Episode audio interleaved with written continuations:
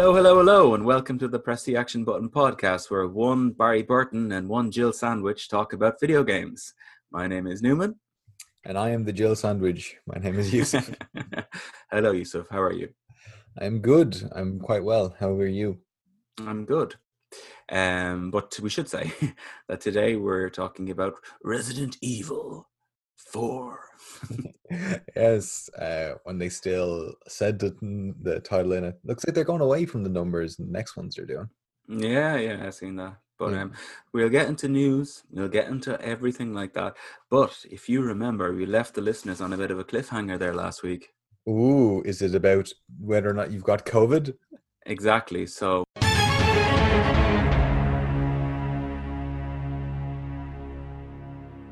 Now, listeners, we left you off last week with the question Does Newman have COVID 19? Your options were A, yes, B, no, C, maybe, D, perhaps with time. Now, a couple of people got in contact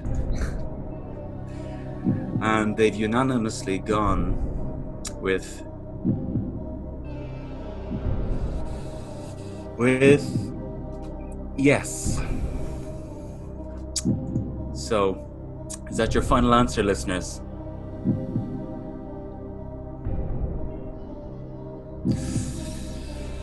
Okay, so you said yes, which was A. I can tell you it's not C, maybe. It's not D, perhaps with time. It's between yes and no. The answer? We'll find out after the break.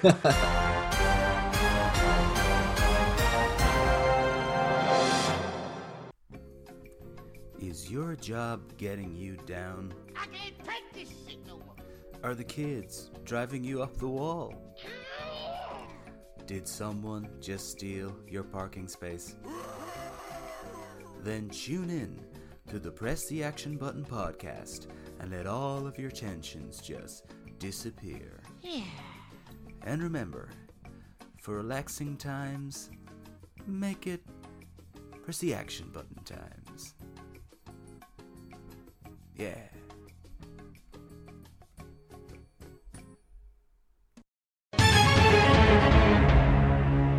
And we're back. So it was between A and B, yes and no. and you said yes. Listeners, Newman did not have COVID 19. I'm so sorry, so sorry. So, no.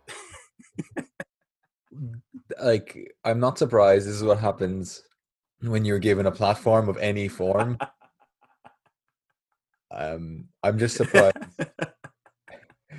I'm surprised it's taking you this long to do that to record your own little mini skit. I had a lot of time this week. What can I say? so, uh, no, I was. Uh, I'm COVID free, people. Thank God. So, you know, my voice is still not 100%, but I'm nearly there. I'm nearly there. Well, good uh, news. Good news anyway that you don't have it. Thank God. Mm-hmm, mm-hmm, yeah. So, what have you been doing? Playing any games? I have been playing. Actually, I was just back. I went to Central for the first time in ages. Uh, What's Central? Sorry, yeah, you said this morning. I was like, what? Uh, sorry, Central uh, London. Ah, okay, yeah, Uh, yeah. The equivalent of saying I went to town. If you're. Oh, yeah. So I went in um, to get a flu jab, Ah, okay. and I don't know if you can see my uh, plaster. Oh, that's a, a blue plaster. Is a Paw Patrol plaster that the pharmacist gave me. Um, Very nice. Yeah, so we went in. We had to get it. We had to get it, Yeah. um, and yeah, it was a fine kind of thing. We also went to CEX and traded Ah. in my aptly Resident Evil tree, Good. and I Yeah. got uh, Kingdom Hearts tree. Ah, uh, was it you get the same money or? So uh, they gave me eighteen pound credit for the for uh, Resident Evil tree, and Kingdom Hearts tree cost uh, ten pound. So I made money. okay, great. Well, Yeah. brilliant. I'm Yeah. quite happy with that. Um, And I was standing in the shop then, and I was just looking around at the other ones, and I was like, okay, well, there's Kingdom Hearts. No, wait, that's two point eight. And Oh, I hate all that stuff for Kingdom Hearts. I was like, okay, well, here it is again. It's like, no, that's one and one point five. I was like, What's the story with this shit? Yeah, seriously. I, I, I do not know. I don't know the storylines of them. Like, I, it's just it's so confusing, and it's across so many different uh, titles, and apparently they are all like canonical. But uh, I just, I, they're really good fun. I just really enjoy playing them. So I'm Yeah, yeah. it's not too necessary to have a very deep idea. If not, I'll watch a catch up video Yeah, or something. yeah. I think I'll play three as well um, at some stage. But just when have the time. It's supposed to be good, so I'll, I'll give it a go for that. Um, hmm aside from that, I've been playing. I finished Mario sixty four. Yeah, yeah. Good fun. Has yours arrived yet? Yeah, I have something to say to you about that. Right. Uh, so I got it, yeah, and uh, I started playing Mario 64. Like, I don't know, is it me? Like, because I played this game a lot on on the N64. Yeah. Um, but it was given like it was like it was skipping frames, and it was like it gave me a headache after a while. I was like, and I just stopped playing it. And I don't know, like I could tell that it was emulated in a weird way. You know, like I could tell I don't uh, you're, yeah, for- you're make you're look, you're making an unbelievable face at me now, and I and I'm saying that the lag time is is not much, but definitely it's much. I can control them much easier on the N64. Yeah, I'd say that. But like I think also that probably is just that the input, like the information it's getting from an N64 controller is so different to what's coming from a Switch controller. Like it looks the same. It looks like it's a joystick where you know you rotate it around, but like that tech has come a long way in that time. So that might be it. I, I listen. If there's any listeners who play Mario 64 on the N64, if you could tell us if you had the same kind of reaction. I mean, I didn't. I thought it was a great idea. I mean, I really wanted to play it. I bought it. So mm. you know, but it just se- seemed that when it was, it, I don't know. It just really did feel different to me. Really did.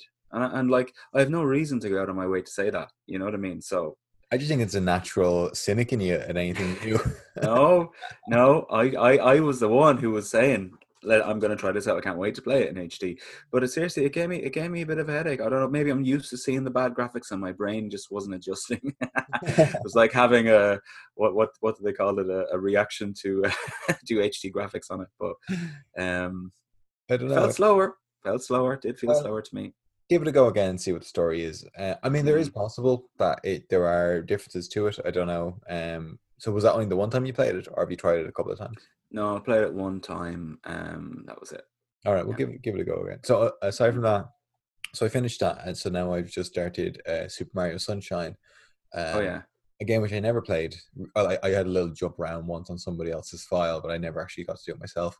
So that's a Mm. very different. I'm wondering what, like, you know, if this is a more accurate experience of playing a game where I'm actually trying to figure stuff out for the first time and I don't know where to go or how to get Mm. around things in the same kind of way. And maybe it's going to be a truer review of it or a look back on it and see how it works.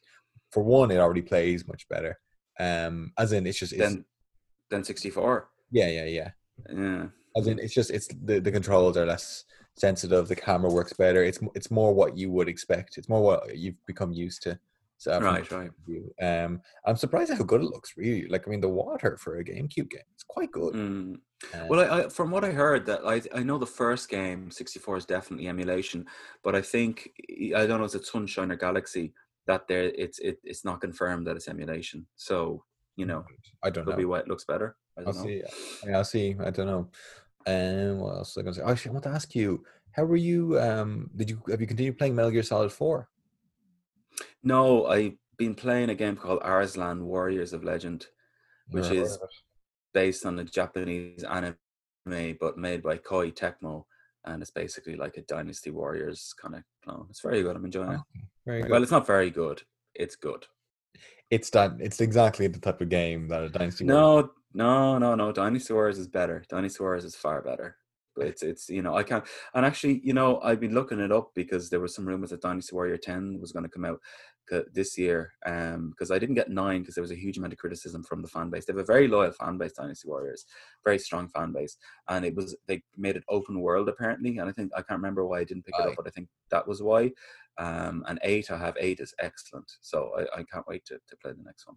It does. It gets a difficult thing sometimes when you you're doing the same kind of thing again and again. It's at what point do people get bored of it? At what point are you just going away from what the you know the uh, player wants? If they're like, I bought Mhm. this game because I thought it was going to be this, and you make it a different kind of game and stuff like that. And also sometimes video games will do like I remember it was a big story with I think it was a Breath of Fire game where they went and they made another one, and basically it was going to be a new game altogether. I think it was Breath of Fire Five. Um, and then they realized it wasn't going to do well, and they already sunk money into it, so they just slapped the Breath of Fire name onto it, and then people bought it, and they're just like, "This is not the same." The last four games were all around the same kind of story with the characters with the same name and stuff like that. Um, Mm. And then this other one was just like completely different. Um, and it's, it's just You go on, sorry. and it just seems like uh, they do this where they're looking at it and they're thinking, "Shite, this isn't selling well. No one like Mm. this is not going to do well on its own if we put it out there." So one way we can guarantee a bit of inter- interest is we stick the name on it, and then Mm. kind of get people who are going to buy it regardless of a review because they'll go, "I played the last four. They were brilliant. And I love them, and I've always Yeah. loved them." I'm sure are people who don't even know, but they just see it in a shop and they think, "I know what to expect from this," and they get it, and it's not that. So it's a it Yeah. tricky thing sometimes. hmm Yeah, that kind of reminds me. I don't know when you were saying that, it reminded me of Alundra. Do you remember, like the first Alundra was like kind of dark and like you know mature and had like really weird themes, um, well mature the- themes, like you know. And then the second one was like pirates on a on a you know, and it was just it was completely different game. And I was like, oh no, what have they done? Yeah, I think weirdly with that as well. I think that was the first one was you have the ability to go into dreams and you help people like overcome their kind of mental struggle struggles, and I think there was some things about being possessed as well or whatever in it. Mm, Um, and a kind of old school Legend of Zelda kind of fighting style. And then the second one, I remember I got it, and you were a sky a sky pirate in a far Yeah. more exactly. yeah kind of thing. Yeah. So I think uh, I think that actually was the same people. I think they just went for a different type of game. hmm I'm not Yeah. positive about that. Um, so what have you been playing anything else then? No, no, that's it really. Yeah, Arslan and Mario sixty four. Right. Yeah. Well then, should we get into some news because I've got some big news. I've got news for you. You're mine now. You belong to me. Now, before you get into news, Yeah. I want to say a couple of things. I was wrong. well, I was a bit hasty last week because I was sick, first of all, and I was probably in bad mood anyway. But I did watch some of the reveal, and I was definitely more excited this time around. I thought the spot, PlayStation Five was it? yeah, Okay. um, and Xbox as well. Um, I thought the I thought the um, the Spider Man looked really amazing. Yeah. Um, I thought Final Fantasy looked like it was almost like a Souls game.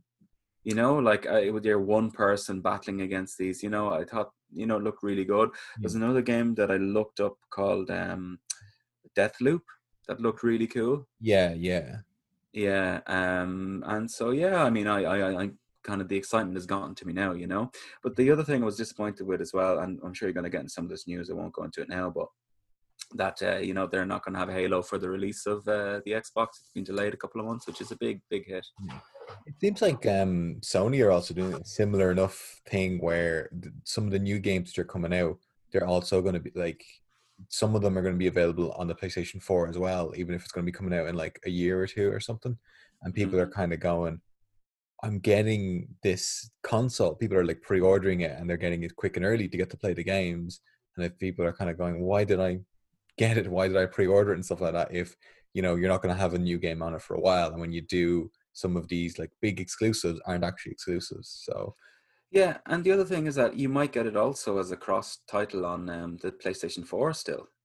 yeah, yeah, yeah. So you know you have to you have to weigh that up and say, do I really need a five now, or you know, Which anyway. I don't, yeah, I think yeah, that's the thing. I don't know, and it was kind of getting a bit wound up about it, and I'll get into it in, in a second. But I think actually in the long run, myself and gamers in general need to just relax a little bit sometimes and just think that Yeah, yeah, yeah. you know games are really good and gaming is fun and it's a hobby and it's great and you know um if more people can play more of a game that's a good thing you know instead of Mm, yeah, "Okay, yeah, oh, yeah. we get we get roped into it and i did the same thing which was when the big news came out earlier on this week that microsoft buys the studio that owns bethesda for Yeah. 7.5 billion dollars I seen that. It was like the second biggest acquisition in gaming history. It is insane. It is This big. yeah, this changes everything. And I was thinking about this. Like this would actually make me think about going Xbox because you look at the platforms Bethesda has, and, and I think there's also the question of whether it's going to be a mic like if uh, Microsoft will be, will be able to say no, you're only releasing this, but you know, you've got Dishonored, Wolfenstein, Elder Scrolls, Fallout, Doom. You Yeah. know, I mean, it's a lot of good games. Yeah, but here's the thing. Mhm. Apparently, it's not going to be the super locked out title. So there was two games that were made by kind of uh, Bethesda Studios or whatever. One of them is going to be Ghostwire Tokyo, um, Mhm. which is going to be a PlayStation exclusive. So even though there are games which like they're they're, they're going to be under this umbrella term of uh, umbrella company of Microsoft now, there's still games that they had already kind of made these agreements with that are still going to be PlayStation exclusives, which is mad. So even though the top bosses are Microsoft, those games will not be, or at least at least timed exclusives. Um, Okay, So but this is but those are historic deals, right? Before Microsoft bought them. Ye- is that, Yeah, but like the thing is, I cannot imagine it being. I can't imagine it actually getting to a point where even if somebody's going to come out and buy them, they're going to go, "Look, we want you to make like these Doom games with us and make it for our kind of our hardware and stuff." There's going to be very few things where they're going to full on just agree and say, "Look, we're not going to bring this over there," because it's a it's a different market, and you know, and the similar things that happen with Horizon Zero Dawn and stuff like that, where that was originally PlayStation exclusive, um, now it's on PC. You know, and some people are Mm. pretty annoyed about it. And I, I do kind of understand why they're annoyed, but I think it, you know, it works both ways. yeah, yeah. You get the chance to play these things in, in two different ways. Um, yeah, some of these games do seem they, they, they I mean they're big games, you know what I mean? Like the Elder Scrolls series is huge for a lot of people. Fallout, was also really yeah. big. Um yeah, but it seems like it's not going to be as you know a, a hard and solid rule of these games are now going to be only on uh, Microsoft things, so either PC or Xbox consoles. Some of them are still going to be coming out on PlayStation. Mm, but yeah, I think that uh, from what I, when I read about that during the week, I was I was thinking, um, you know, that that has to be cleared up. You know what I mean? Whether or not it's going to be exclusive to the console, because that will definitely get a whole host of uh, people to get the Xbox because people are just hardcore fans of those games. You know. Well, the weird thing is that those games in particular, they're the kind of ones who, um, like, well, I I don't want to be, uh, you know, annoying about this, and I don't mean this in a bad way, but with more kind of casual gamers, the thing of that's who Microsoft are after, the ones who like they'll get the sports game stuff out. Like, there's a lot of people who will have FIFA or Madden and Fallout.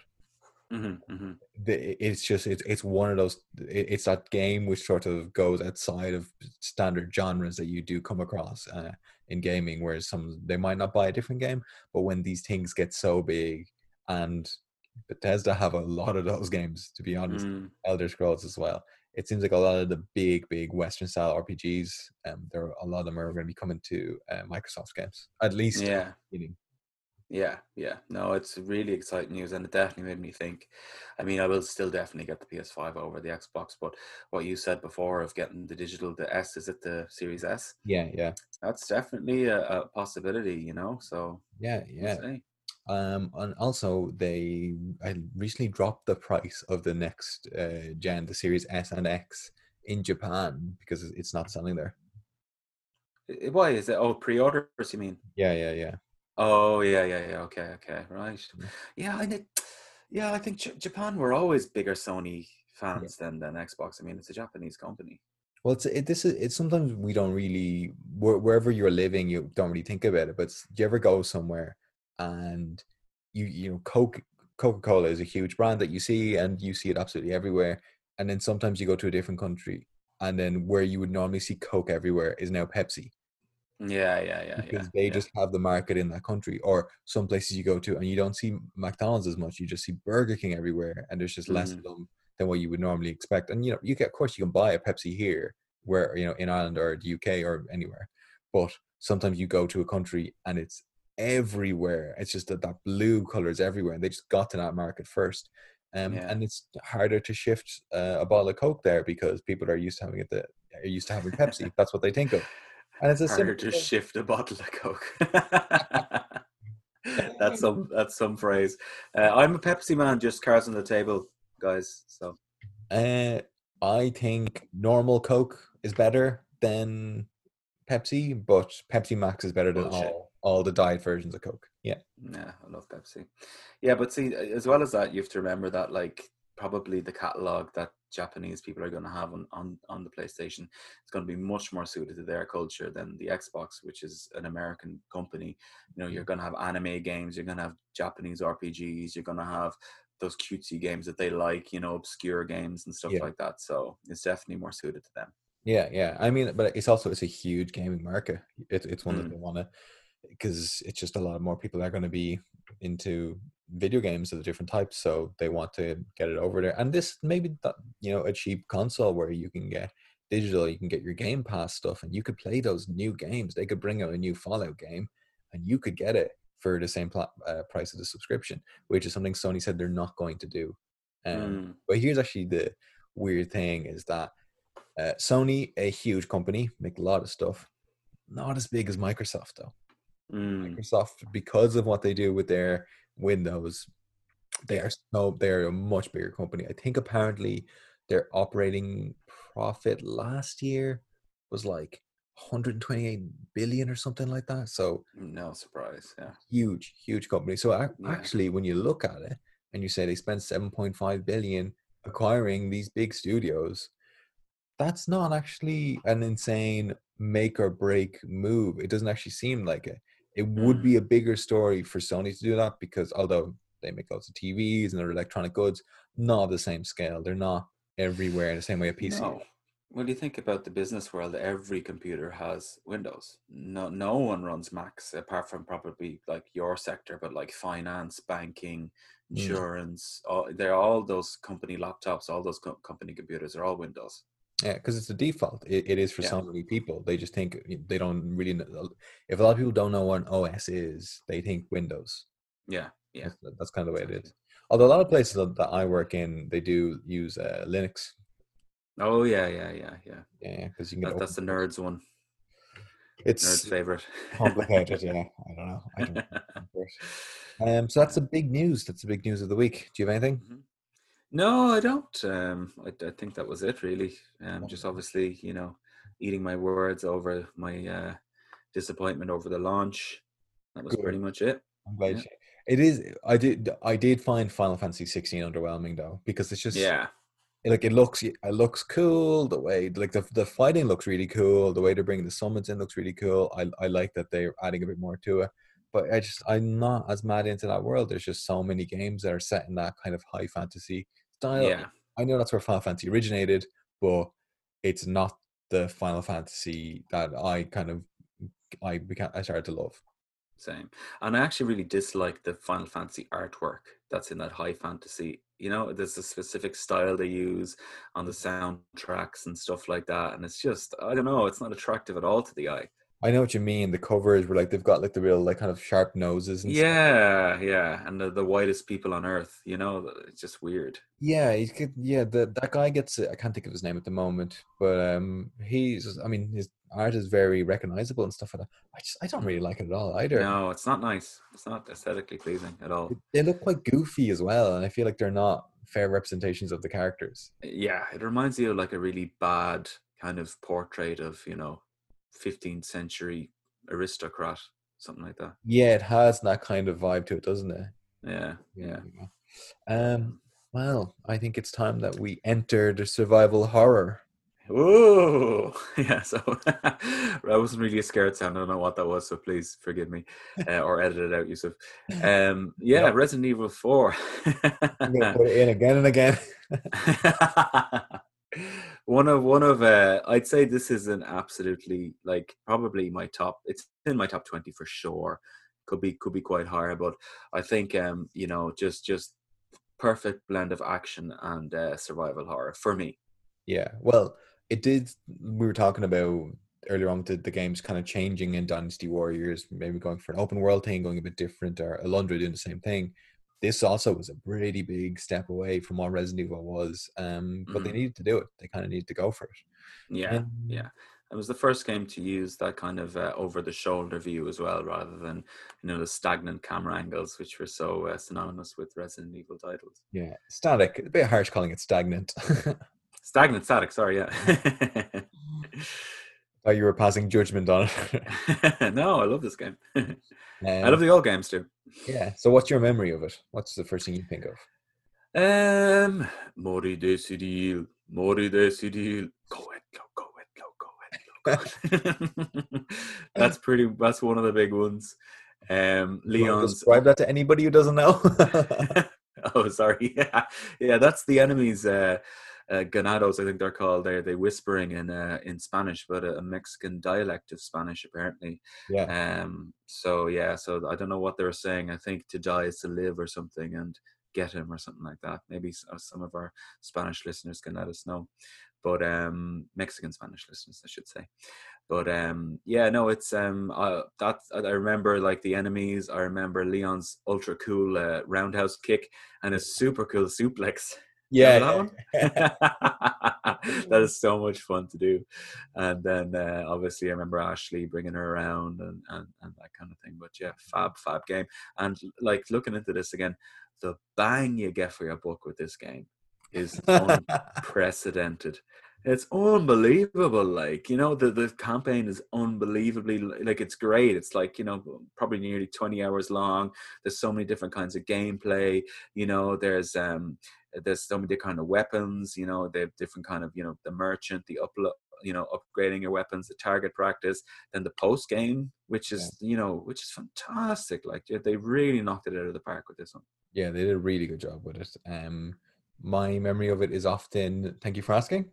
Sorry, I was just gonna answer. uh, is Leon's jacket, uh, which is just a kind of fur kind of coat on the on the top of the collar, and then like the kind of brown leather for the rest of it.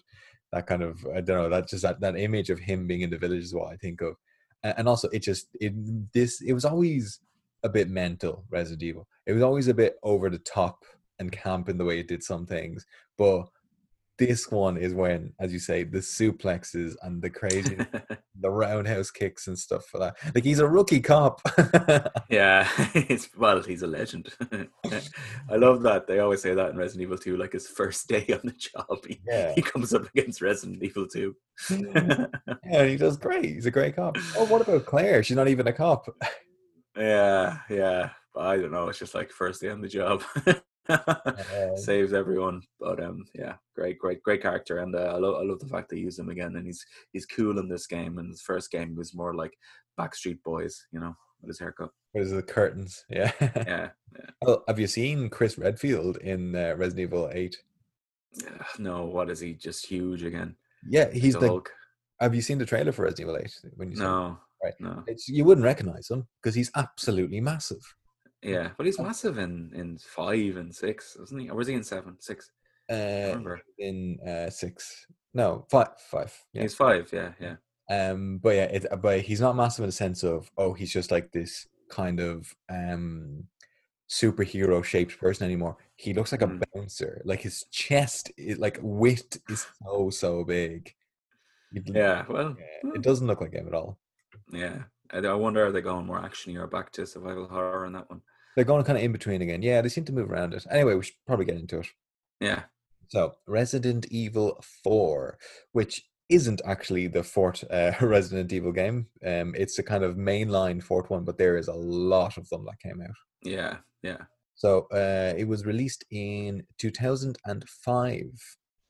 hmm So it was quite a uh, quite a while ago. It had a lot On of. what platform, Yusuf? Well, this is the thing. Uh, it was initially on the GameCube. It was released Yeah. on a lot of different things, um, and had a lot of different problems as they were kind of going through. So Shinji Mikami is the director. He was the main kind of guy who was doing. He did the first Resident Evil. Kind of kept an eye over different things and saw what the story was. It was a different person who was kind of responsible for a lot of stuff for Resident Evil Two, and he was initially the person who was going to do Resident Evil Four. That's Hide- uh, Hideki uh, or Kamiya. Sorry if that's pronounced wrong. Um, but anyway, so they gave him the job for doing Resident Evil 4, and they started on this like in the year 2000. Like it was a while ago they were working on it.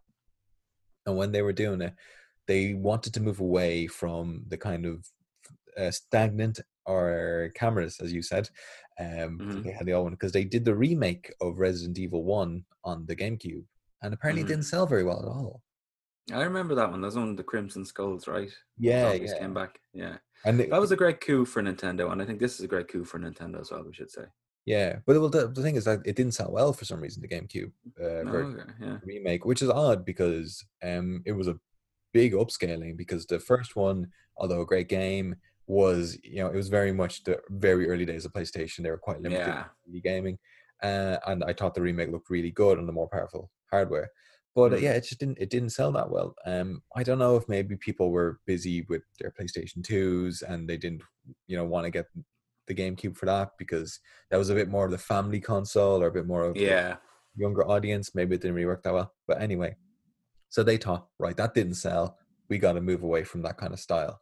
We need to go for uh, moving cameras and stuff like that, and a bit more actiony. That kind of thing was too slow paced. So let's see what we're going to do. So they let uh, Hideki Kamiya have a go at it, and he went very mental. Yeah. he had a, a character named Antonio or Tony who had superpowers and he was fighting these different undead creatures and stuff like that. And it was so actiony they that uh, Shinji Mikami stepped in and said, "This isn't a Resident Evil game." Um, and Capcom put so much into it that uh, they were like, "Well, look, we got to release anyway." And that was Devil May Cry, yeah. Yeah. Yeah. which is, by the way, it couldn't have sounded like the amount of trouble they have in the development. And I'll go through the different kind of versions and stuff. Mm. It sounds like it couldn't have gone better for them at the end, though. Like what they came out Yeah. with was the rebirthing of this series and one of the most successful uh, games that they've had in the series, and Devil May Cry birthing a whole new, incredibly successful series. Yeah. No, it's yeah. Definitely, Capcom did really well with this. Yeah, from the same people. So anyway, so Shinji Mikami then took over, and after Hi- Hideki Kim, uh, Kamiya moved over to working on Devil May Cry, and he kind of peeled back the kind of mentalness, and they didn't know what they were going to do with the game. So initially, although it came out on the GameCube, they were developing it for the PlayStation 2. Oh, okay. And I've got quite a hilarious dialogue that they had. um, Don't open that door. no, no, it was um, as in between uh, Shinji Mikami and uh, Microsoft. All right. Okay. Yeah, Microsoft. that's right, because it was going to go onto the Xbox. So Okay. um, he was getting really frustrated with the hardware. He said on the PlayStation Two wasn't working out, so he wanted to know what the story was. So Microsoft were like, "Look, come in, have a talk with us." And this is before the Xbox was launched, right? So he Mhm. goes and he's to talk with him, and so he sits down, right? And he goes, he goes, "So what is your philosophy?" Sorry, I'd like to say it was in all in Japanese. Uh, the meeting. I can't wait to hear this. there was translators. So he goes, What is your philosophy? Sony says games are entertainment, something larger, fueled by the emotion engine. Nintendo says games are toys, created by legendary Shigeru Miyamoto, perhaps the greatest game developer of all time. That is what Microsoft said. They didn't know how to answer the question. So then Miyamoto stood up, bowed, and left the room. I love that guy. uh, we can, what can we do, guys? We can uh, give give money. What a- difficult question. What a difficult, like, I, I like to imagine the opening question of the meeting. Like he sits down. the Dalai Lama believes that Yeah, no, yeah. comes from. yeah. What say you? Is this the same guy we got into to talk about Resident Evil? Yeah, no, yeah. This zombie shooting game, you mean? Like, Uh, yeah, so they went for that. And uh, yeah, so it didn't work out.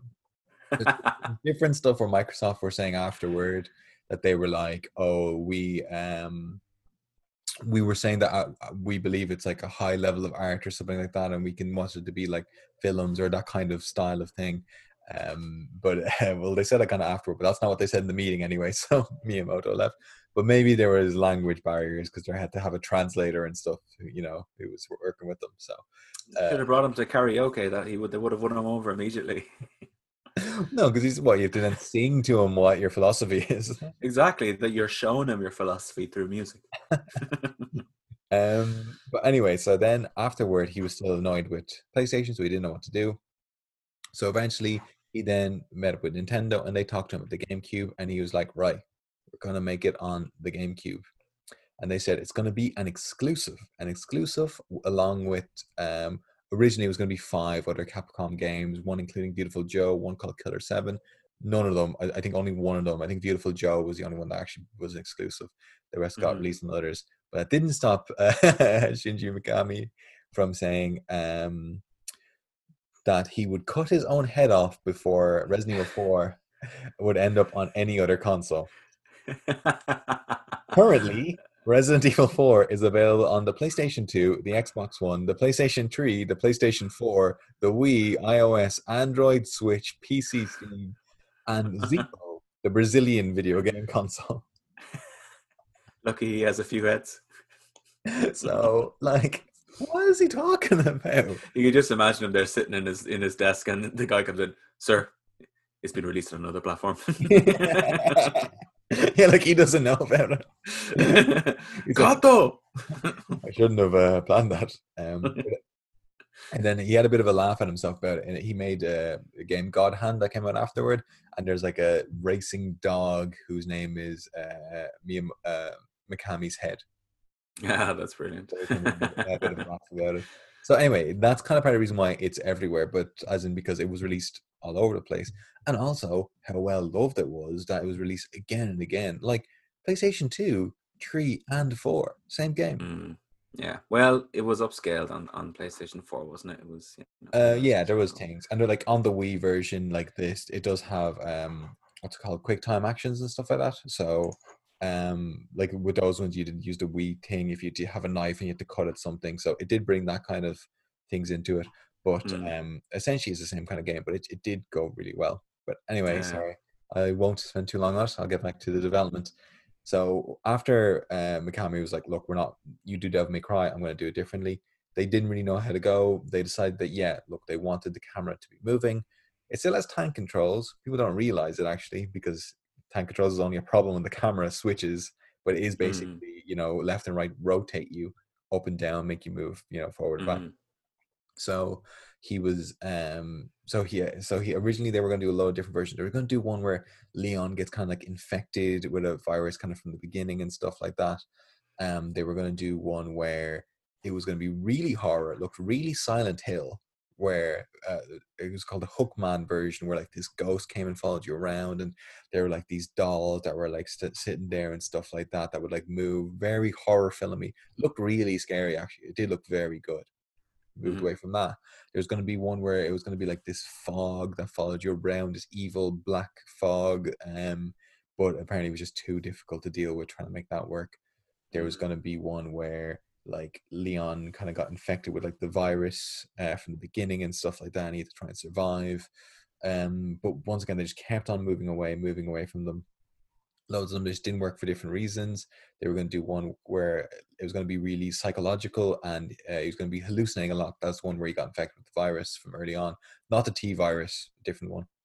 Um and for that one like statues were going to come alive and like hit him with uh you know like axes and stuff like that like it was going to be in an old creepy castle and stuff which they did keep similar things of in this next ver- in what actually came out um but they actually realized that was too heavy because they basically had to do two versions of everything a hallucinated version world and a real world so they Oh, kept yeah. on going back so i can't believe in all these problems in the end they had such a good game because they Yeah.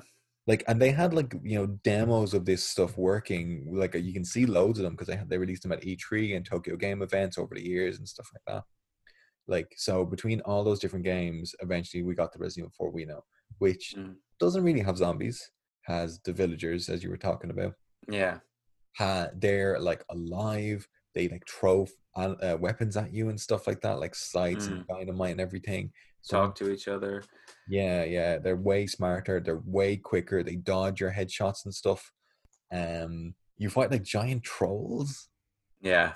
I Yeah. love that. Um, a weird Wolverine type character with claws. Um, Mhm. you'd keep some stuff where, from what they were working on originally, where basically the virus in this one is it kind of is like a parasite and it grows into like a bigger thing. So sometimes you shoot off someone's head, and then the parasite things at the top, it's all like freaking out and stuff. That can Mm. like go into like a suit of armor, and then you know, so you have to kind of yeah. and stuff. So they keep. I, ha- I hated when it went into that, like when they shot their head off and the thing came out. 'cause It was like it didn't matter where you shot it. Like you know, you're still gonna need like ten shots to bring it down. It was like, oh Also, yeah, you thought you got it with that one hit kind of thing. yeah, Yeah, So you're like, oh, brilliant. It's like, oh no. yeah, They also introduced something which is now quite common uh, in Resident Evil games. I think a lot of other games have a dynamic difficulty where Mm, if you are really good at it, it'll get more difficult. If you're quite bad at it, the game will be easier. So that'll affect the AI or item drops and stuff like that. So um, it's just a good way so you don't get frustrated, but it's not you know a really easy game just to go flying through and everything. yeah, Which- yeah, Kind of does create the scare because if you're playing the game and then you basically are a bad shot and you run out of loads of ammo and stuff, you have that fear of like shit. I have to go forward and go on now, even though I wasted loads of ammo in, in that last fight. But the game knows that, so it'll either give you more soon enough or make the enemies weaker or you know easier for you to hit. So you still have that satisfaction, which I think is actually very clever. yeah. No, it's it. Yeah, very well crafted game for sure. Yeah. So um they, yeah, it was it was quite a different one. The story's a bit mad, and they also kind of realized that the old one used to be very much about um Umbrella. Umbrella yeah exactly and this company that were doing like these testings and stuff and it was all based on science. Hmm and they were kind of thinking actually different kind of horror stuff is kind of based on like the unknown and stuff like that. So they kind they decided that they were just going to move past the scientific point of view and just go for what nobody knows because they thought that's scarier. Also Mm. it means leon can like suplex people into the ground now because it was about action it was about fun that's what they wanted it to be about they didn't really want it to be about horror in that same kind of way so Mm. it's like like one of the best things you can do is shoot someone in like the leg they kind of stumble then you roundhouse kick them to the ground Yeah, and this is one the first Resident Evil game that I remember the knife actually being useful. yeah You know, like before it was like, what's the point of me having this thing? Whereas in this, like, you actually, if you knock someone over, you can get in a good few slashes, like before they get back up again. yeah yeah yeah So yeah. which worked really well so- for trying to conserve ammo and everything hmm But um, yeah, I think a lot of like hardcore, you know, survival horror fans complained there was too much ammo and it was too actiony. But I, I think that they got the balance perfectly, and it's one of those few games that I think you know did the escort system really well. When you're like escorting Ashley, Yeah. and she was really smart in the sense that if you're aiming a gun over her, she ducks down. You Yeah. know, and I still remember that really clearly. And um, you know, she could hide in places, and um, yeah, really, really, really, really fun. Yeah and then that that over the shoulder kind of camera thing it's like if you didn't have that in that same kind of way you know you don't have last of us kind of fighting system like that kind of thing Yeah. where that then uh, other places developed and make it work better. They did a really good job of showing it to you for the first time and they're working and being really really good fun. Um, Yeah. and it was mad it was wacky you know? Also um, they introduced like the merchant of what are you buying Hello, stranger. yeah Got a good selection of items to show you. yeah, it was like, and he was like popping his head in from places sometimes, and yeah you know, like, uh, yeah, he was. He, that the first time you see him, he puts his head through the window, and like, yeah, he was. He was great, and like, it, this was the first game where you can kind of upgrade your weapons in, by you know, by stuff you collected. You could buy things at money you collected um and yeah just just really enjoyable. I love the target practice as well. Like i've spent like hours doing that like trying to unlock stuff but um yeah just a tremendously fun game as well as being scary and i think it really did get the balance of like you know survival horror yeah. as well as action. Like if you remember those enemies like the regenerators Yeah.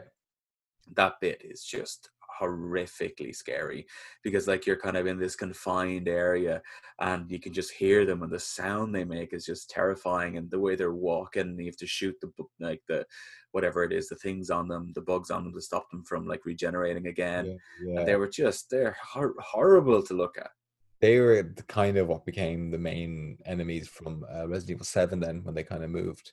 Yeah, they're- yeah horrific and like slowly coming towards you um if you remember as well those enemies with the big kind of like wolverine like claws that would just decapitate you instantly Yeah. but they couldn't they couldn't see but they could hear you you know Yeah. that's such a simple like dynamic in a horror game like you know that oh if I make sound they're going to catch me but you know they can't see me but it's just it's beautifully done Yeah, they also had that with uh, the like very kind of old kind of school horror thing of the um, villagers who just has like a chainsaw.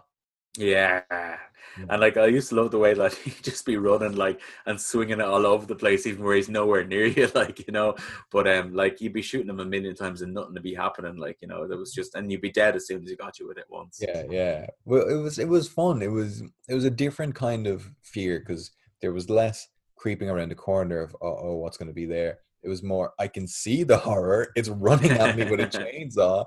I'm scared he's going to get at me and I'm going to not be able to knock them down properly and stuff. So it was a very different sort of horror game, but it worked really well. It was way more actiony, and you were more afraid because, uh, unlike normal other kind of shooter games, nothing kind of runs at you in that same kind of way, which was Yeah. that kind of created the the adrenaline and the fun of it. Uh, It's really good. I wanted. I've still never played five. Uh, I really liked five. Really, really liked five. And five's meant to be quite good. So they they went very actiony again with five and six, and then it was with seven when they kind of restarted it again with the horror way. Mm. If you look at like two remake, which I love, it's a, it's a really really good one. Um, that was the over over the shoulder, but it doesn't play anything like Resident Evil Four because Mm. they're slower, it's scarier, there's less around, it's darker. Um, so it's it, it's not just a shift of the camera; it's very much a shift of gameplay. Um, four four that they did, which is a pretty big jump between three and four. There, I know there's other ones in Code Veronica and Resident Evil Zero and stuff, but this Mm. was you know for the mainline ones kind of moving up. Yeah, the one thing that I never really liked about Resident Evil games, and I guess it's what survival horror, like true survival horror fans like, is like always being afraid you didn't have enough ammo. You know, and like that that always carried over for me into other Resident Evil games. Like even with four, when you get tons of ammo, I was always trying to conserve it. Like, you know, and I was like, you know, which kind of like ruins the experience in a way because um but like its roundhouse kick is just so satisfying, you know, to, Yeah. to get them with. Um but um yeah, like just a brilliantly crafted game. Yeah. Um, do you want to give the story? Um, yeah, I can. Uh, I, there's not much about the story, No, but really. Uh, Leon S. Kennedy is on a mission to rescue Ashley Graham, the U.S. Uh, president's daughter, who's been kidnapped by a mysterious cult. Uh, mysterious cult. Uh, where he tra- uh, so he travels to a village in Spain where he enc- encounters a group of hostile villagers who um, pledge their lives to this cult, and they kidnap Ashley, um, and they're infected with the parasite, as Yusuf said, called Las Plagas. Um, that's kind of like the main theme of it. But if you want me to give more details, I can. Uh, let's see Wikipedia. Uh, no, yeah, that that's kind of the main thing. It does yeah, I think that's all we need. where where it's connected, and there is the weird little Napoleon guy and stuff. Just um, surrounded by these like uh, hooded, you know, like predator-looking creatures in like robes.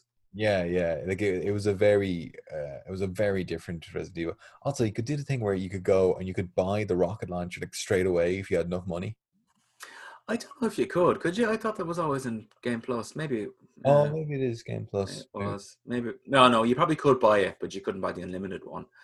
Oh, no, can in no. Game Plus. Yeah, yeah. Yeah, I I Um, watched uh, speedrunners do it, and they just, you know, precisely plan exactly when they're going to get it, uh, when you know who they're going to hit, what items they're going to pick up, get just enough of the rocket launcher, and then they get like a boss fight and end it in less than a second because they just it's so overpowered.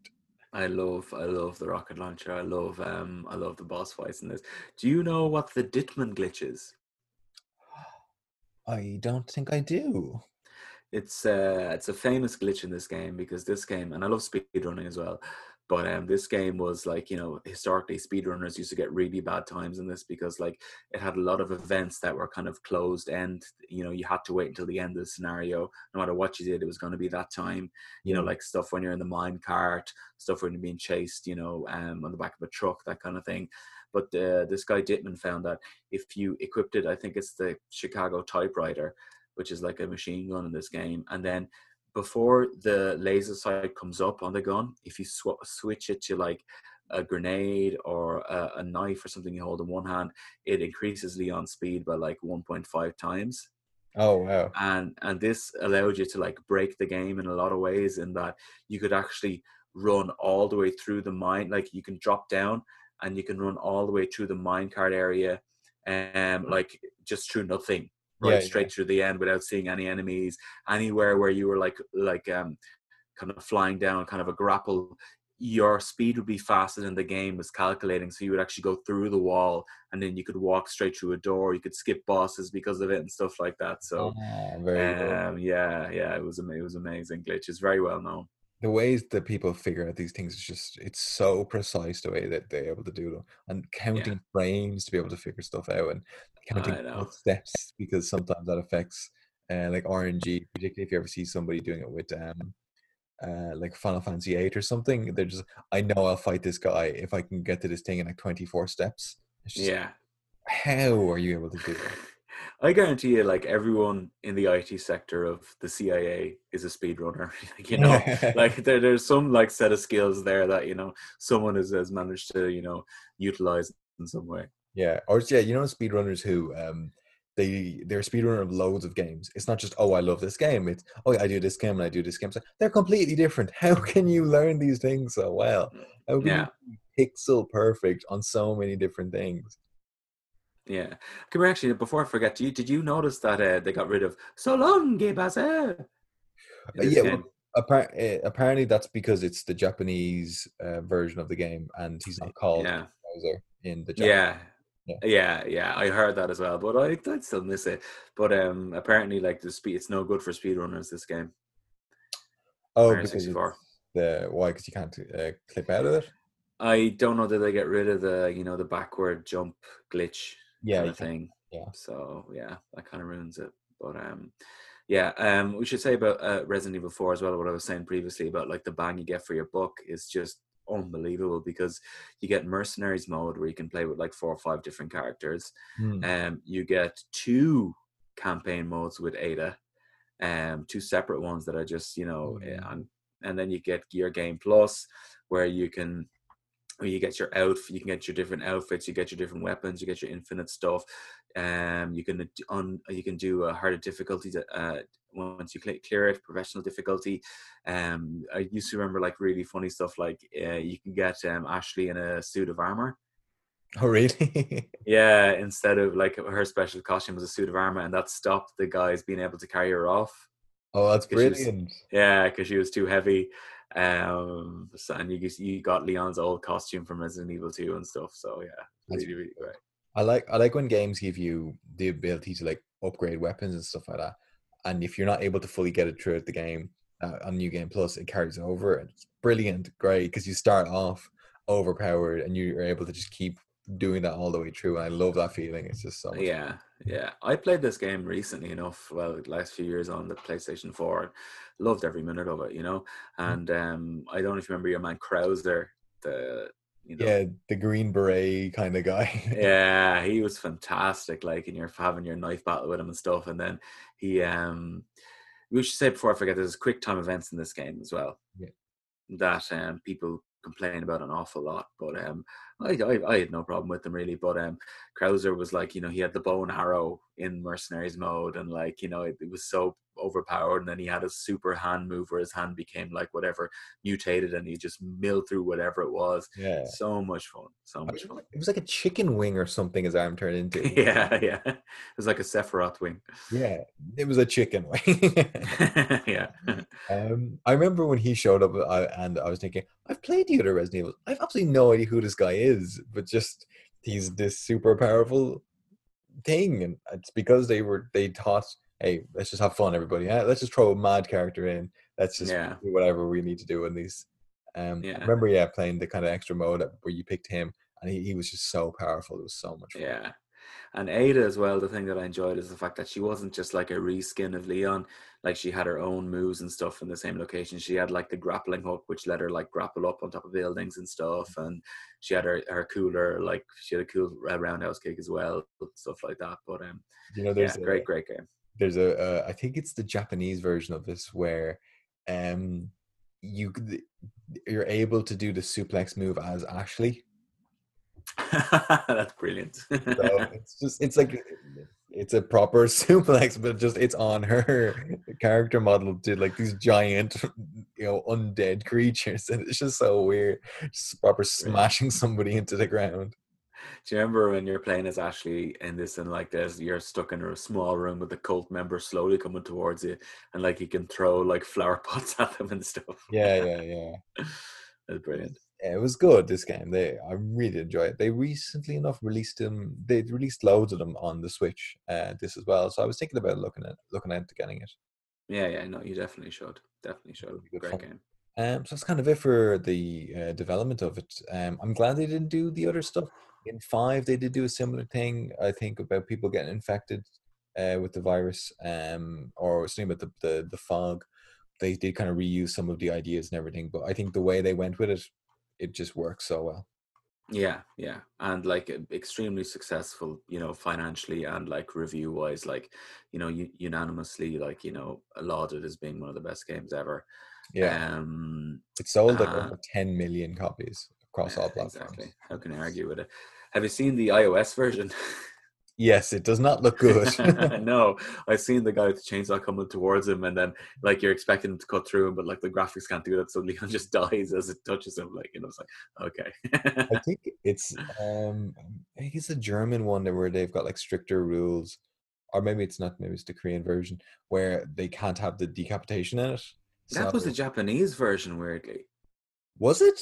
Yeah, Oh wow! And you can't Yeah. have so you don't get those enemies at all where they um they you shoot the head off and then it's a tougher enemy. Ah, oh, No one okay. gets decapitated. Oh, okay, okay, okay. Got it. Yeah. Yeah. Weird. weird, isn't it? Yeah, yeah. Uh, you, I might have a question on the South Korean version of this game for the quiz, so you'll just have to wait and see. Oh, no quiz. Uh, yeah. Um. Yeah. Is I. Do you have anything else to say on this game? From, Yeah, oh, do you remember? Do you remember actually? Before I forget, do you remember the start of this game where you could like help a dog out of a trap, yeah, yeah, yeah, yeah. and if you helped him, then he would help you against one of the giant troll things. I remember that was great. That's that's such good storytelling. It is. It's brilliant. It's brilliant. Um, and as well as that, you get like this laser weapon if you completed the game on Game Plus, like this pulse weapon. It, it, it's when they stopped. They were just going, look, let's let's have fun, and that's actually what Mikami said. It's, it's not about horror. It's it's about fun. I think Yeah. also this introduced the uh, laser sight because it was kind of the over the shoulder thing. So Yeah. Metal Gear Solid Two was before this, and that did have that as well. Yeah. Um, but it it just for me that's just changed because I just I used to think before when you were playing um you were playing a game where uh, a third person shooter or whatever you didn't really know where the bullets were going. You kind of felt uh, it's not. I just think it's not specific. It's just there's vaguely different hitboxes it, c- it can hit, but you don't know exactly where you're going. But when you get a laser pointer, you're able to go. I know where I'm going to hit this. And that yeah. feels so rewarding to go. Okay, I I no longer feel like oh I, I just decided to not give me a headshot. Like if, even in the remake of the first Resident Evil, if you got a headshot, it was pure chance. Sometimes you know it was Completely. Just because you know you could aim three directions up middle or down and you, know, you don't know what it's going to do so this Yeah. was it was the next level of what you wanted these games to feel like Yeah, and I love the way like the villagers will sometimes cover their face as they're coming near you to stop you shooting them in the head. Like, yeah yeah i mean they threw dynamite at you it's very different yeah, and you could shoot the dynamite when it was in their hand yeah before they threw it. You know, just yeah, excellently brilliant game. Well done, Capcom. Mm. Capcom. One thing that I noticed about this this series is that they screw it up, they make it better. They screw it up, they make it better. They screw it up, they make it better. And it's like they keep going, but they, they get it right again. You know what I mean? So you know, Yeah. fair play. well i don't think they screwed up before four do you i mean three is not as Well, good it was yeah, it was a bit stagnant. I thought at three. You know. yeah i mean if four was the same again yeah actually that would have been bad Yeah, yeah. that would have been and then but then five was five I thought was good. Six was like just pure action. Like you know, I was like, oh no. Yeah, six wasn't well received at all, and then yeah, and then seven. was- I mean, I, Shinji Mikami may be pretty underrated in how brilliant, mm-hmm. completely different the type of games that they are. Seven w- was you know was out fairly recently, and I mean, from working on one, which was a completely different game, and then Mm, four, but like you know, like it's horror, it's action, it's a completely different type of horror again across four generations of consoles. yeah, and I think um, you know, when you're like, when I remember playing Resident Evil One as a kid, like you know, and I remember like thinking, "Oh my god, this is the gift that keeps on giving." It's like you never, first of all, you never saw a game like this before, and everything you were thinking in your head, no, that you won't possibly be able to go to that door. You won't possibly be able to do this or do that. You could do it all, you know. And at that time when it first came out, you know, and then you realize, realize how long the game is, like all the different kinds of enemies, like you know, it was just, you know, it was really a work of art, like you know, incredible you know how far they pushed the envelope with this with this series. Yeah, fair play to him. He uh, he did a good job, and it was quite well received. Although I'm sure there were some people who reviewed it poorly. Yeah. Oh, there is. do you want to get to that part already? Uh, I'll, do, yeah, I'll do the music first, will I? yeah, go on, go for music first, actually. Okay, okay. So I don't know if you remember much about this music, do you? Uh, not really, to be honest. Okay. Well, there's a couple of songs that I know you will remember. Mostly, probably the save save uh, theme tune. Yeah. But um, the music is by uh, Mis- Misao Senbongi and uh, Shushaku Uchiyama, uh, not to be confused with the Dalai Lama. Did you make it up on the spot? Of course, I did. It sounds like it is. okay, so I'm just going to give you a little quote from uh, Uchiyama. From what I understand, uh, Misao uh, Senbongi kind of worked underneath um, Uchiyama, um, like supporting him. Now, I could be wrong about that, but it was actually very hard for me to get information on this. In fact, Wikipedia only uh, said she did it, but when I looked into it, that wasn't true. Right. So um, Shushaku uh, Uchiyama said, this is a couple of lines that he said I thought were interesting. When I was younger, I took piano lessons near my house, but I wasn't really a great student. I started studying music in earnest in high school, and it was then that I studied the fundamentals of music theory. When I entered college, I became interested in production and put music to the independent movies a friend of mine shot on one hand and played piano in an R&B band and frequented clubs uh, where they played house and techno and the other. So I did a, a number of different things. Uh, he worked on games like Mega Man 8, Resident Evil 2, um, the GameCube version of Resident Evil, Resident Evil 4, Devil May Cry 4, and uh, a number of other games. Um, and when he talked about the music in this game, he said the change of direction for this game's music was inspired in large part by the change changes in the game itself, which you can see. The team wanted to display a concept of a complete overhaul, which is obvious as we just said. The, exper- the experimental ambient music was uh, Miss Misao Senbongi's idea, as the game was different from the rest of the series. He felt that the music should also develop in new ways. Mm. Okay, so I'll play a couple of tracks here. Um, the first track I have is called Infiltration.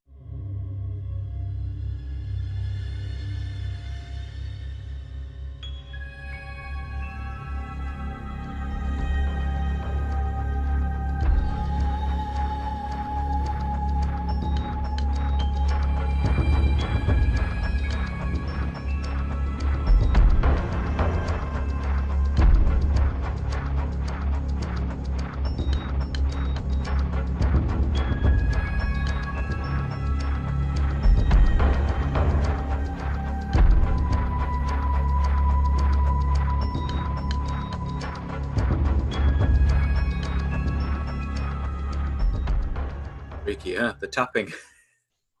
Quite creepy, yeah. Yeah. Um, not, I, I'd say, not very, you know, in line with my views on Resident Evil 4. Your views. What you mean your views? As in, if I was describing it, that's not what I imagined the audio would be to go along with it. Obviously, it is because it is the music from the actual. exactly. Yeah.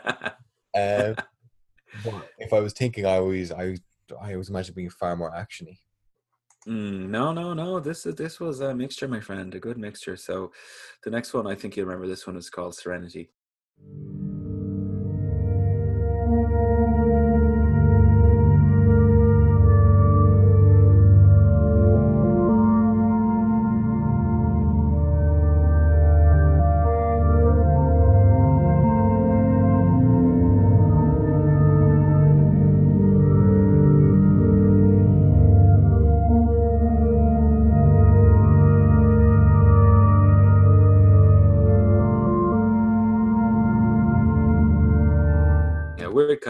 About that, like he was saying. You know.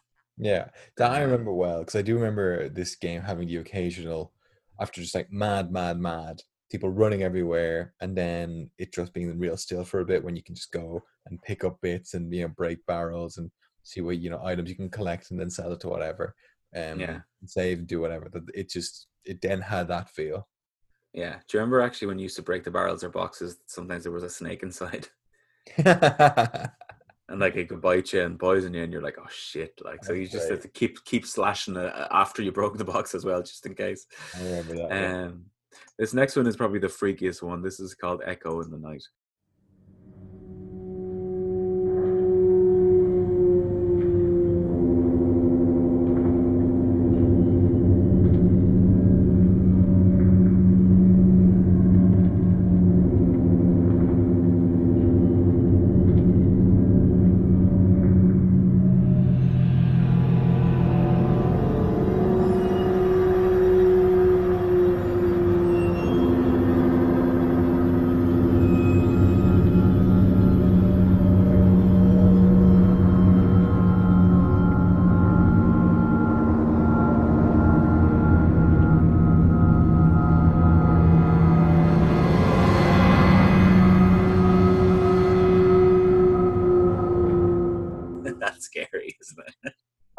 I'd be scaring myself if I was making the audio. I I'd be. I'd be looking behind my shoulder while I was like editing it together. Imagine that game was in first person. That's why there's no way I was going to play Resident Evil in uh, VR. I, Like, yeah, Forget it. Forget it. I think you should. I think the listeners want it, so we can record you to scream. no, there's no way I'm doing it. No way. Maybe for a large Patreon uh, donation. Who knows? Not that we have a Patreon. Okay. so the next one is the Mercenaries tune. So it's a little bit more upbeat and tech. So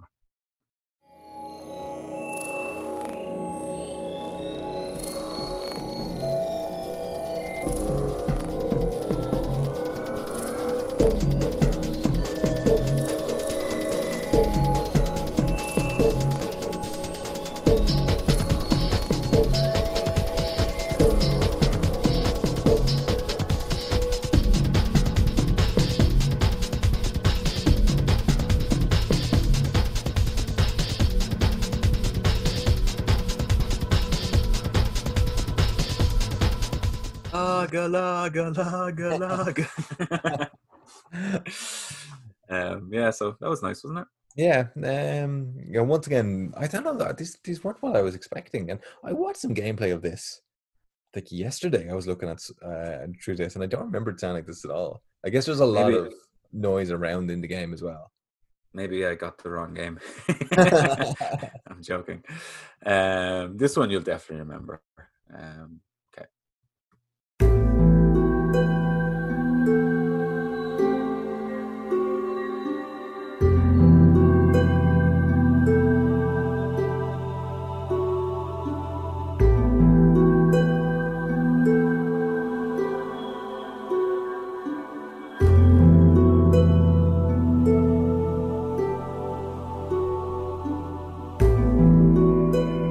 again, music I wouldn't write home about, to be honest, you know, but um, it, it does capture that kind of weird, oh, I'm safe, but also as soon as I open that door, it's going to be something after me again, you know? It's still eerie, although I do love the save music from all the different Resident Evils. I think they're great. Yeah, no, they're they're fabulous. Um, okay, so time for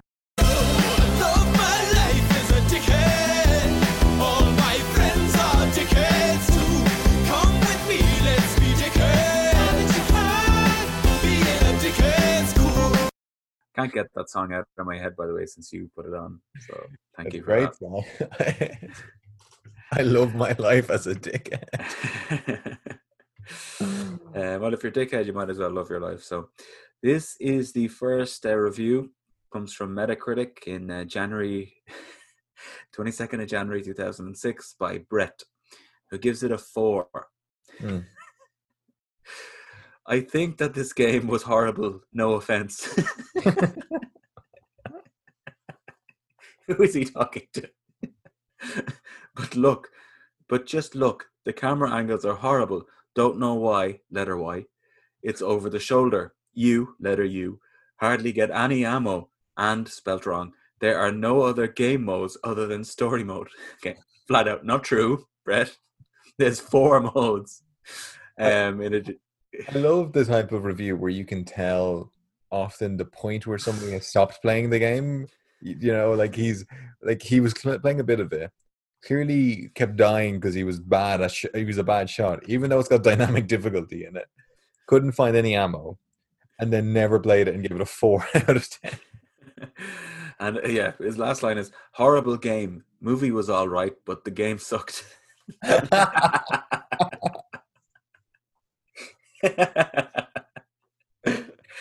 Thank you, Brett. Very good. Um, this one comes from Ryan Bandari on the 3rd of February 2005. He gave it a 1. Ooh, Come on, Ryan. Come on. This game looks like a piece of crap on PS2 because the GameCube version was so good. PS2 is going to ruin it like it did with all the other Resident Evils. I have it on GameCube, so I'm not going to wait for the version on PS2.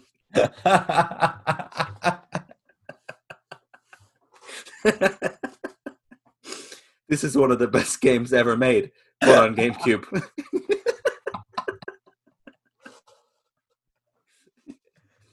this is one of the best games ever made, but on GameCube, not on PS2. PS2 sucks.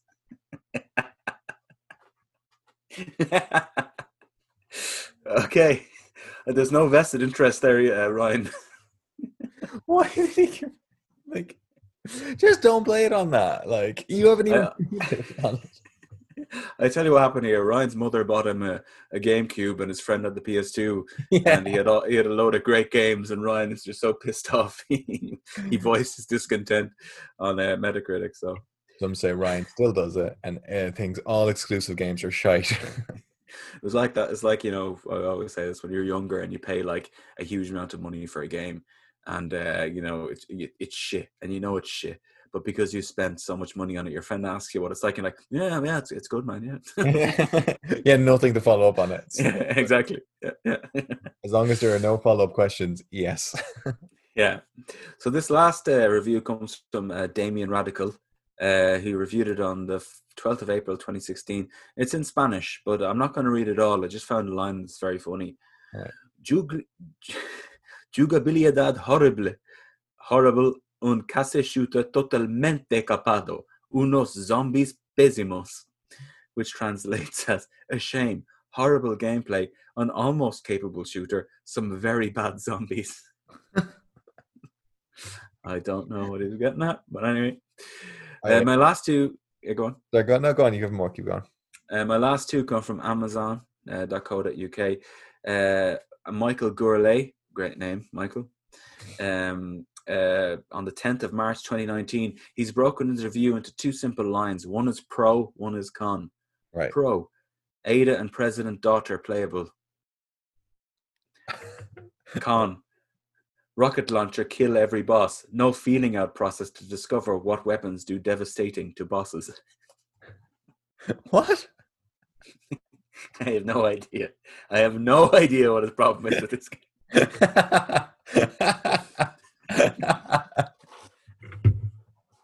He's broken it up into a list of what he likes and doesn't like, and I have no idea what he likes or doesn't. like. Exactly. So this is my favorite review. It comes from Insulina, reviewed it uh, on the 18th of February 2017. RE4 on PS2, absolutely loved it. Not really big fanatic video games. Don't play every day, but like catch something good from time to time. So I thought I'm going to try again RE4 on PS4. Fuck off. Why instead of why instead of making better game, you fuck up the game even worse? Like why aiming and shooting is now L2 and R2 instead of L1 and R1? Annoying. Why changing?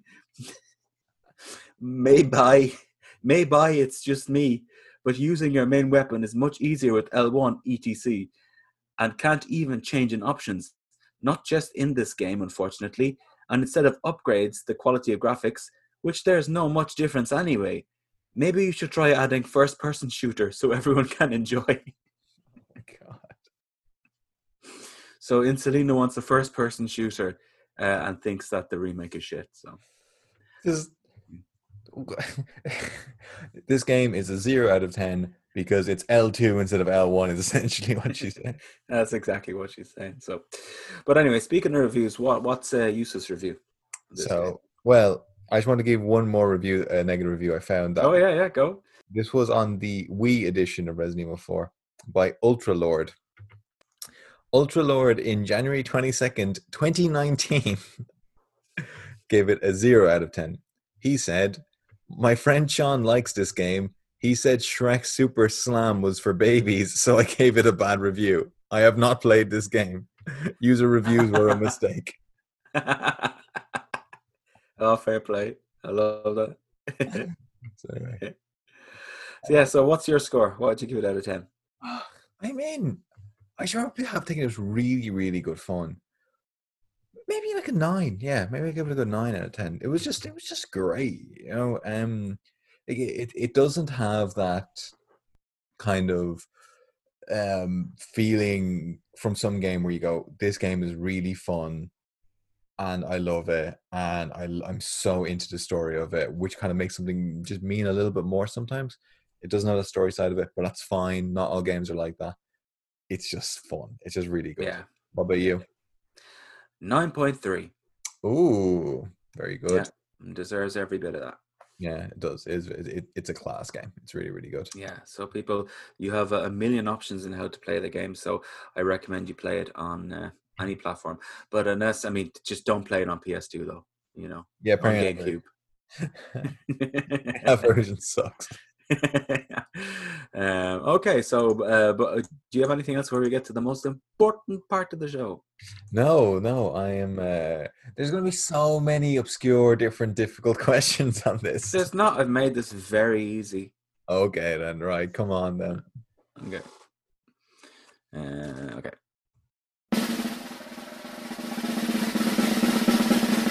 Test your might. I like stories about pinatas. Hey, you ready? Yeah. Question. Do you want me to give you uh, like a uh, Who Wants to Be a Millionaire music for your questions or not? Uh, just a beat under it. Yeah, go on. Question one. What does the S in Leon S. Kennedy stand for? Scott. Well done. Stab in the dark. See, I told you this is going to be really easy. All right. Um, what is the name of the cult in Resident Evil 4? Oh. Is it that one with a G you said earlier? Oh, that's Ganados. That's the enemies. Oh, I don't know. The Dark Knight or something. The Dark Knight. Didn't even realize that that was the Batman uh, name as I said it. Los Illuminados. oh, yes, of course. Almost the exact opposite of a Dark Knight. Exactly. Yeah. So, in terms of the Resident Evil universe, what is interesting about every enemy in this game? Um, every enemy. Oh, they all look different? Uh, no, Oh. uh, they're not found in any other Resident Evil game.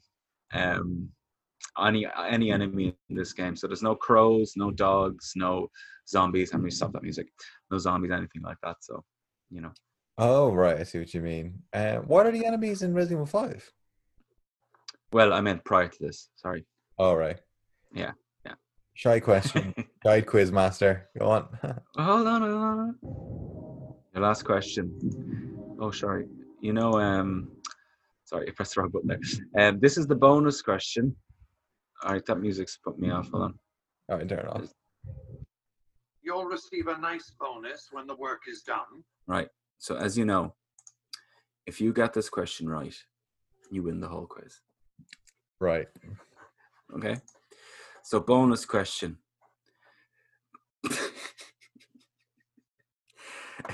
what percentage of the world's seaweed consumption does South Korea produce? Oh my god.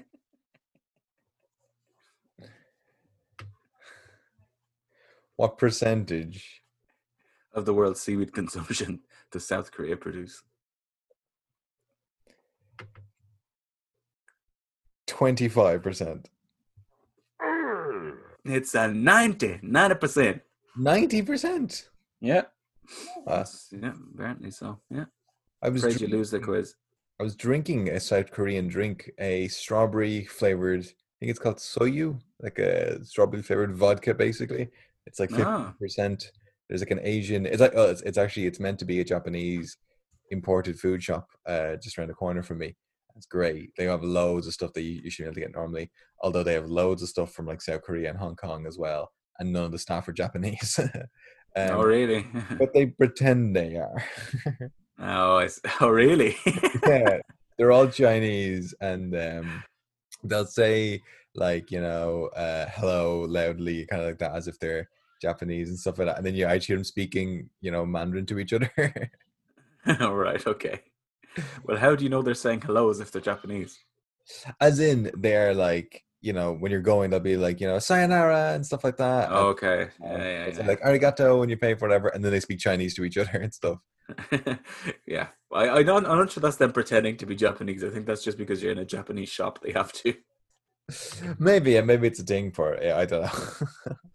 Okay. So let me see. Uh, do we have any? Oh, no. Uh, uh, uh, no. I'm afraid we don't have any. Or do we? I'm speaking and I asked you a question. No, no questions this week.